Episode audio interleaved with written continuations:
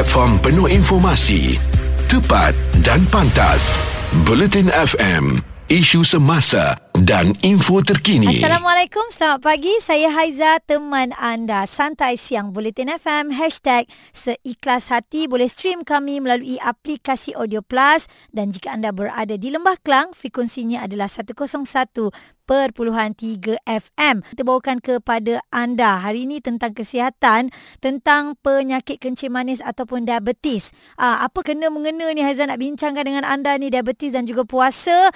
Jadi kita ada tetamu iaitu Dr. Putri Nur Sabrina, Pegawai Perubatan Unit Kemalangan dan Kecemasan Hospital Pakar KPJ Rawang. Haizan nak, nak tanya, diabetes dan juga kencing manis, dia adalah penyakit yang sama betul tak? Betul. Ah, cuma kadang-kadang kita macam confused. Apa eh? yang kalau ditulis diabetik tu apa doktor? Um, sama, diabetik tu maksudnya kadar gula dalam darah pesakit tu tinggi. Oh. Uh-uh. Sebab kadang kita nampak dia tulis kat katil tu kan? Kencing manis tu sama lah. Diabetik tu bahasa kesihatan. Kencing Oh. manis tu macam bahasa orang cakap. Ah, okey. Baik. Bila kita tengok mereka yang mempunyai diabetes ni doktor berkaitan dengan puasa, bolehkah dia orang ni berpuasa doktor sebenarnya? Sepatutnya boleh asalkan kandungan gula dalam badan pesakit tu terkawal dan Hmm. pesakit dah dapatkan nasihat dari doktor dahulu whether dia boleh puasa ke tidak. Ah. Macam tu. Ha, ha. Sebab kalau kita tahu buat kandungan gula dalam badan ni yang normal 4 sampai 6. Mm-mm. Uh, kalau kita takut, kan kalau selalunya orang kencing manis ni kita bagi ubat untuk kurangkan gula dia. Mm-mm. So selalunya orang takut nak puasa sebab takut nanti gula rendah sangat. Ha-ha. Orang panggil hypoglycemia. Jadi lain pula, ke, eh? perlukan- Ha, ha, betul. Tu yang selalunya buatkan pesakit diabetes ni dia ragu-ragu untuk berpuasa. Hmm. So kalau kalau misal kata mereka ni tak dibenarkan berpuasa, dia bila dia punya kadar gulanya tinggilah ya. Uh, selalunya macam ni. Uh, sepatutnya diorang semua kalau boleh kita nak bagi puasa lah Mm-mm, kan. mm-mm. Tapi kena ada persiapan sebelum berpuasa tu. Selalunya kena ada pe- pemeriksaan awal. Mm-mm. Uh, sebelum Ramadan kena buat pemeriksaan dengan doktor dulu. Kita nak cek dulu darah dia okey ke tak. Kita nak bagi pendidikan dulu kepada pasien yang untuk puasa ni supaya dia tahu bila puasa apa yang dia kena take care of macam tu. Untuk pasien yang tak digalakkan puasa, selalunya pasien yang berisiko tinggi untuk mengalami komplikasi yang boleh mengancam nyawa. Mhm. Contoh, pasien ni dia pesakit diabetes type 2 yang selalu mengalami hypoglycemia iaitu gula dia kurang daripada 3.9. Hmm, rendah ya. Ah, ah, sebab hypo yang teruk ni kadang-kadang pasien ni sampai tak sedarkan diri atau dia boleh jadi sawan sampai paling teruk koma. Allah. Ha. So, ah, ah, so selalunya bila macam ni dia terjadi sebab pasien ni dia gagal mengesan tanda-tanda awal ke uh, hypoglycemia tu. Mhm. Sebab tu penting dia kena mendapatkan uh, pendidikan dulu sebelum start puasa. Tu yang penting kena jumpa doktor dulu sebab doktor nak ajar kalau dia puasa apa yang dia kena cek, tanda-tanda dan simptom dia, pemantauan gula, perancangan pemilihan makanan, Mm-mm. macam tu. Okey, baik doktor. Uh, soalan daripada Laili ni doktor, uh, dia tanya orang yang berpuasa, uh, bagaimana makanan dia untuk berbuka dan bersahur? Jenis yang macam mana? Okey, untuk orang diabetes ni, dia semestinya makanan kena makanan yang seimbang. Lebihkan air putih dan juga serat Mhm. supaya dia kekal uh, kenyang tu lama.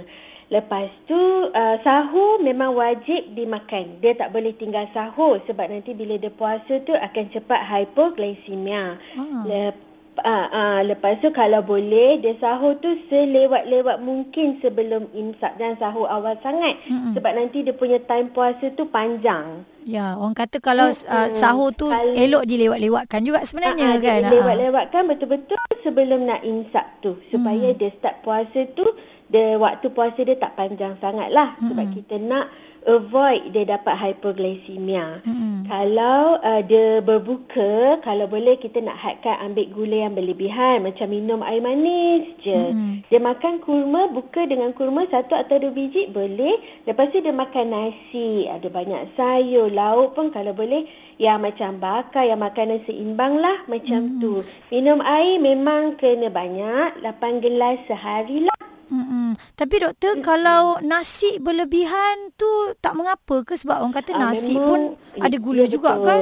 Betul. So selalunya kita akan ikut yang tu lah. Uh, kalau portion makanan seimbang dia yang suku. Suku separuh. Yeah. Hmm. Macam tu. Makanan seimbang memang kena. Okey, walaupun dia penyakit banyak sangat nanti gula pula terlampau tinggi dalam badan dah lah dia memang diabetes macam tu. Okey, baik. Doktor, kalau boleh doktor jelaskan kan risiko uh, puasa bagi pesakit diabetes serta simptom-simptom yang diorang perlu Kena tahu. tengok. Ha. Kalau untuk orang selalunya, kalau orang diabetes, doktor selalunya kita akan nasihatkan resiko yang kena watch out kalau dia tengah puasa. Ha. Selalunya ada tiga je. Dehidrasi, hypoglycemia atau hyperglycemia. Kalau ada simptoms ni memang dia tak boleh berpuasa. Maksudnya dia kena buka puasa dan pergi ke hospital untuk berjumpa dengan doktor. Tadi doktor sebut hypo apa? Hypoglycemia dengan hyperglycemia. Oh, dia berbeza ya. Ah, ah, okey. Mm-hmm. Hypoglycemia tu maksudnya kadar gula dalam badan dia terlampau rendah. Okey. Ataupun kadar gula dalam badan dia terlampau tinggi. Mhm. Ha, lebih daripada 8. So yang tu memang bahayalah untuk orang-orang diabetes ni ketika berpuasa. So kalau macam dehidrasi tu selalunya dia dapat rasalah mulut kering, dia hmm. rasa sangat haus, dahaga atau kencing dia jadi pekat dan kurang. Mhm. Ah, Okey. maksudnya badan dia dah ada sign untuk dehidrasi. Dia tak boleh berpuasa, dia kena buka puasa untuk minum air. Mm-hmm. Kalau hypoglycemia, maksudnya kadar gula darah dia terlampau rendah. Mm-mm. So, Bawah tiga selalunya eh? Akan, uh-uh, selalunya dia akan rasa menggigil, berpeluh-peluh, jantung dia akan pam laju, detupan jantung dia cepat, pening, kelesuan dan dia akan rasa sangat lapar. Dan boleh pengsan ke doktor? Boleh. Sebab Ah. tu kalau dia ada simptom awal macam ni, dia kena terus buka puasa. Mhm. Mm-hmm. Sebab kalau lama-lama nanti dia pengsan, tak sedar diri, dia akan mm-hmm. sawan dan koma. Kalau untuk yang lagi satu, uh, hyperglycemia kan, maksudnya kadar gula darah terlampau tinggi. Kalau terlampau tinggi pun tak bagus. Nanti pemandangan dia kabur, dia asyik kerap pergi buang air kecil. Dia rasa keletihan sebab kadar gula dia terlampau tinggi. Mhm. Itu pun bahaya juga. Hari ini Haiza belajar dua perkara iaitu hypoglycemia kal- adalah kadar gula yang rendah. Hyperglycemia adalah kadar gulanya tinggi. Betul, eh Betul. doktor?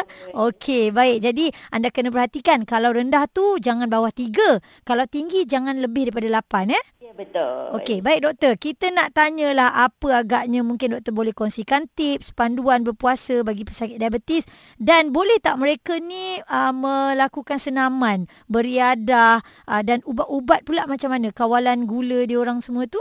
tips untuk pesakit uh, diabetes masa mereka melakukan puasa. Mm-mm. So nombor satu, mereka harus pemantauan gula uh, darah gula sendiri dekat rumah. Selalunya Pantau, eh? disarankan tiga kali sehari. Mhm. Iaitu dua jam selepas sahur, setengah jam selepas berbuka puasa atau bila ada simptom hypoglycemia iaitu kadar gula rendah. Mm-mm. Uh-uh. So yang berdua, tips dia adalah perancangan pemilihan makanan. So selalunya kita akan minta pasien-pasien ni akan pilih makanan yang seimbang. Macam suku-suku setengah. Hmm. Lebihkan sayur dan serat. Dan uh, makan, uh, makanan tu yang macam lebih sihat lah.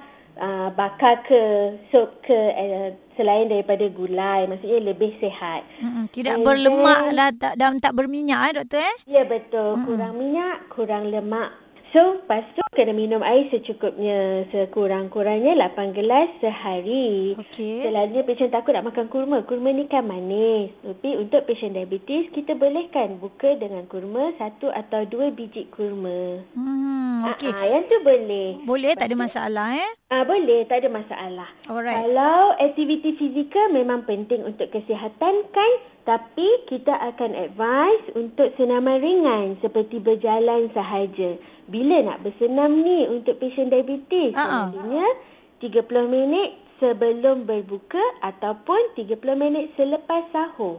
Macam kan Ah. kita dah sahur, Ha-ha. kita subuh, lepas tu kita jalan dekat kawasan rumah kat taman kan 30 minit. Mm-mm. Boleh rehat.